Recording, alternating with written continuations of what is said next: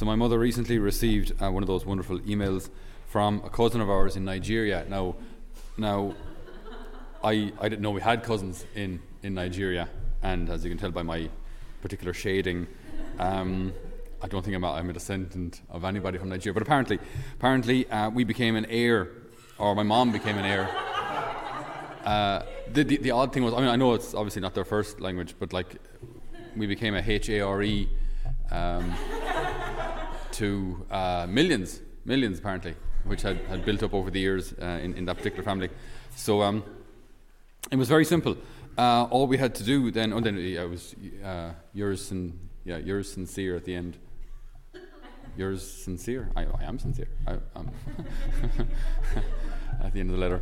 Uh, so all we had to do is very simple. All we had to do uh, was just give them your bank details, and then all of these millions would be, you know, would be lodged, lodged, lodged in your account. So I, I, gave I gave them my mom's bank details and, and, and, my bank details just in case they needed a second one. And uh, and it's just it's so simple. Uh, I, I, I got an email something somewhat more complicated not exactly along the same lines. Just it's something that, that, that shares that I had invested had now come to fruition, and the, the original company was closing down. So then uh, this was a third party company that was dealing with the the shares of this other company. So then I said, "Sorry, what, what shares? Where?" And he said, "Well, I'm not at liberty to reveal." so, but they're my shares apparently. so anyway, the point being, but the point being, they ask for something very small. They ask for something very small in the promise that they will give you something very, very big. All we need is a few little details on this little plastic card in your wallet. We give, you give these little details, and voila, you are the, the, the, the HARE to, um, to, uh, to, to, millions. And it's, it's, it seems like such a simple trade. And even if it's a bit of a risk, maybe it's even worth it. You know? So, today's gospel is just so frank. It's just so honest. You know, Peter saying to Jesus, Lord, we've left everything and followed you. And they did.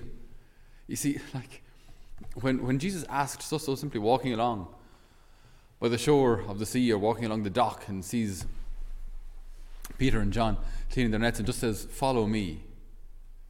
And they say, Okay. like, that, that, that step is absolutely momentous. It's huge. Because keep in mind, I mean, just the, the, the culture of, of, of, things, people lived like, like in Ireland, like everywhere else, up until relatively recently in small little villages and small little towns, everybody would have heard and spoken about these kind of things that happened. There was no TV, right? There was no distraction of any sort. People spoke about each other. That's you know the, the local family was your EastEnders. You know what I mean? Like, like, uh, you know the, the, the, family on the end of the road, whatever it was. So so like if, if two young fellas get up and follow this new preacher guy, the whole town is going to talk about it. Then if they come back afterwards saying, oh, sorry, it didn't work out, I mean, the, the embarrassment of the family and, and the embarrassment to the, to the lads personally. And, you know, so it's, it's, we read these things and it's so innocuous when we read them. Yeah, they get up and they follow him and it's all fine. They took a risk. They took a risk, and Peter was married. So, what's the missus going to think? Eh, you know, this isn't as straightforward as it looks. So Peter asks a, a straightforward question. Because keep in mind as well, and the, and the Chosen does, does, this very well, um, each step or each journey, each uh, adventure, if you want to call it that, that the apostles embarked on was into the unknown. So when they go into a Sidonian town, or when they go when they go into a, a, a city where they haven't been before, or like what's going to happen? I don't know. Some people will be healed. Uh, some, in some places they're welcomed, in some places they try to bring Jesus up to the brow of a hill and toss him off. Like, they didn't, like, it's not like, you know, come and follow me and I'll make you an engineer. okay, an engineer, I, I, can handle that. I know an engineer does. You engineer things, you know, you design and draw, and it's kind of, there you go, that's what you do. Come follow me uh, uh, as an apostle of Jesus, and like, what on earth is going to be asked of you? I don't know. I don't know uh, one day we're managing crowds and collecting baskets and handing out bread and fish and watching, uh, observing miracles. And other days we're, we're uh, traveling for ages, not really maybe knowing where. And other days we're, we're listening to Jesus and he seems a bit saddened that we don't understand him. You know, he says things and we go, uh, who can be saved then? If you know, I mean, we were, they're asking Jesus questions because they don't always get what's going on. So Peter asks this really it's a, it's a human, it's a very human question, but I think it's not a bad question. In fact, if anything, we really benefit from the answer. We've left everything and followed you. What about us? And I, maybe, maybe, he's you know concerned of his family at home. Uh, but just where, where, where does this end? Like we, we've we've taken on a huge risk here. What do we get? Jesus said, I tell you solemnly, there is no one who has left house, brothers, sisters, father, children, or land for my sake and for the sake of the gospel that will not be repaid a hundred times over. A hundred times over. Houses, brothers, sisters, mothers, children, and land, not without persecution, now in this present time and in the world to come. So there's, it's a multifaceted uh, reply. We can just pick on just a couple of little details. So there's no one who's left all these things that won't be re- repaid a hundred times in all those very things. And now, uh, we, we can think, so when we think of religious life, when we think of maybe that, that's a little more obvious. There are people who leave the world and career and money and family and all that kind of thing and go off and become uh, uh, a priest or a religious. That kind of um, separation is, is evident, it's clear. What do they receive? Again, I think there needs to be a rediscovery of, of priesthood and religious life, but ultimately, what you should discover is within your convent, within your monastery, within your religious community, brothers and sisters. So you, have a family. You discover a home. Your convent, your, your monastery, your seminary should be a home. Uh, you discover also internally a much, much, much deeper love for God and a much and, and, a profound desire to serve Him in others. So this desire to do mission just flows naturally from the fact that you love God. So you, become part of this huge family it's, it's, it becomes very, very life giving. So people on the outside say, oh, you, to, wear, you have to wear a veil, you can't get married, you can't do this. And yeah, there are sacrifices to it. But you know in your heart what you have received. That, that constant consolation of, of being, of doing your best to be one with God, being formed to be one with God. So then you think of today's cultural context in Ireland where now following the Lord as a Catholic is going to cost you something. Before it didn't. Before it was normal. Before it was actually expected. Before it actually would have cost you more if you didn't. You'd have been the odd family who didn't. So now, now, now being Catholic could well cost you something. Like I was, I was even talking to someone recently who uh, mentioned that they, they were considering religious life, so entering into a, uh, a convent. And um, one of her sisters just said, Why would you enter a convent? You know, you burying babies at the back as well, or what? just one of these kind of just immediate, just throwaway comments, like just, just this, this real hostility towards religious life, towards that decision to give your heart entirely to God. And, you know, so, so you, you take a hit, you, you take a risk these days in following the Lord.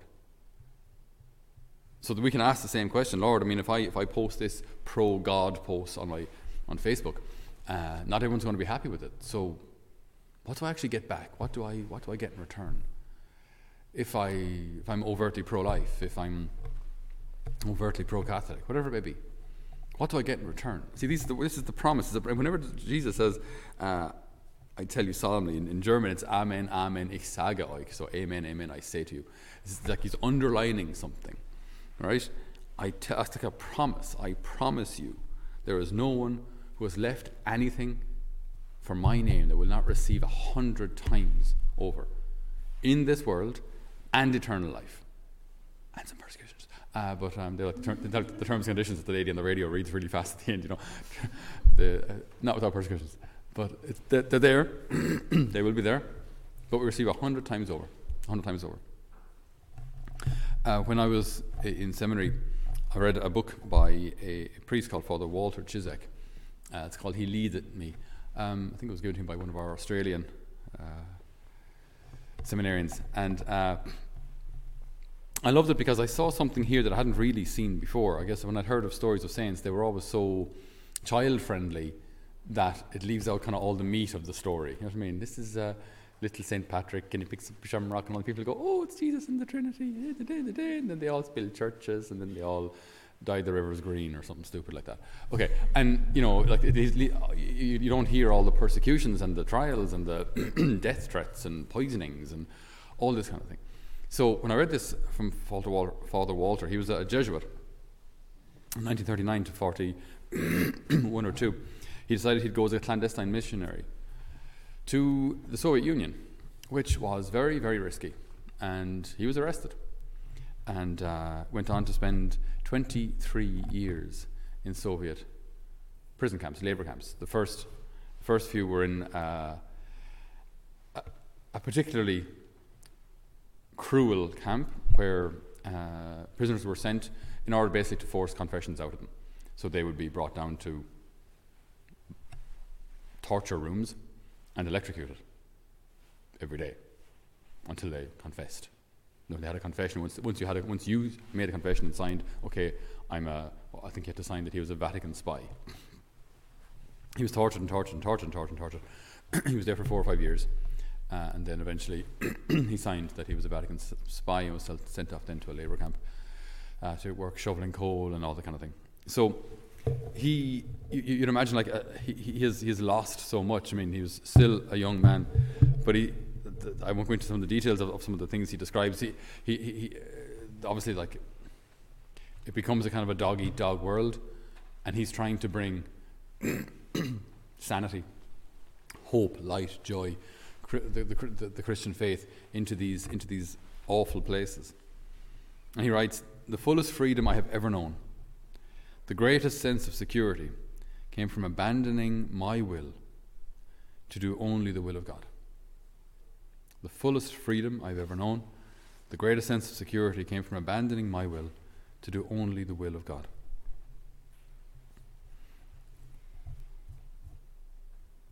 So he's presently a servant of God, maybe one day will, will be a saint. But when I hear examples like that from someone who would have had maybe every right to say, Lord, I gave my life to you, and here I am rotting in a prison where the guards come in, throw food on the ground, and watch us fight. You know, where I'm being beaten or electrocuted or tortured. Where are you in all this? It's just, it takes phenomenal faith and, and real profound courage to say that, Lord, in this I find you. I find the light in the midst of this darkness. The fullest freedom I've ever known, the greatest sense of security, came from abandoning my will to do only the will of God. So, Lord, whatever we have done, whatever we have sacrificed, whatever we think we've given up for you and for your name and for your glory, we receive a hundred times over. And let us really be confident in that. Let us be sure. Let us, uh, it sounds awful to say, but like, let's hold you, Lord, to your promise. Let's really believe it that we will never be outdone in generosity. Whatever we give to you, you'll give to us a hundred times over. Amen.